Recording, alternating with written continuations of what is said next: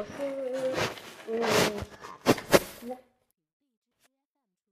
今天我们讲的故事是小花猫的故事。小花猫的油饼，我们今天这个故事有一只小花猫，可懒多了，洗脸、刷牙。吃饭，还有穿衣服，都要妈妈帮他做。猫妈妈对小猫妈妈说：“小花猫，你不小了，你应该学学本领啦。”小花猫说：“喵，我不学。”不要，我还小。这一次，猫妈妈准备出门两天，要留小花猫一个人在家。可是小花猫什么也不会，该怎么办呀？猫妈妈想出一个办法来，她做了个一张很大的油饼。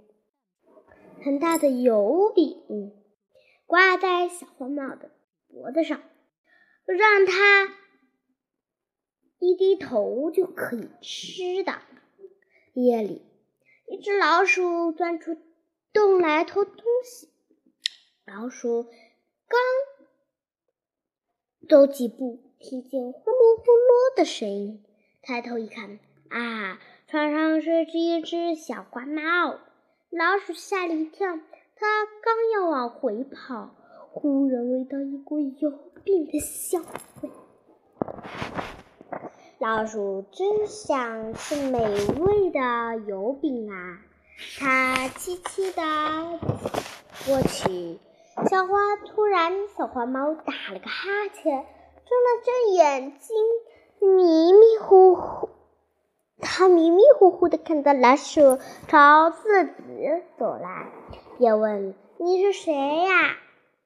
老鼠先是吓了一跳，接着小眼睛一咕噜转，想：“这只笨猫连我都认不出来，这是一只又懒又笨的猫，让我来骗骗它。我是你的好朋友啊，我们一起捉老鼠吧。”小花猫翻了个身，说：“我不会捉老鼠，我要睡觉。”说完，它又呼噜呼噜的睡着了。老鼠这下可高兴极了，美滋滋吃起了油饼，直到把油饼吃完。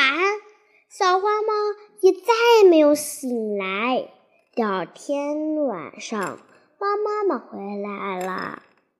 小花猫委屈地说：“自己一整天没吃东西，都快饿死了。”猫妈妈很奇怪，大油饼吃的连渣都没剩了，怎么还会饿呀？于是问道：“谁来过了？”小花猫。小花猫说：“有个嘴尖尖、毛灰灰、鱼耳朵、细长尾巴的小短东西过来了。”哎，我的笨孩子呀，那是老鼠，它专门偷东西，肯定把你的油饼给偷吃了。猫妈妈又好气又好笑地说：“你平时不肯学个本领，现在吃亏了吧？”快点学本领吧！后来，小花猫不懒了，它跟着猫妈妈学会了很多本领，成了捕鼠健将。好嘞，今天的故事讲完了，感谢大家观看我的小花猫笔记，下期再见，拜拜。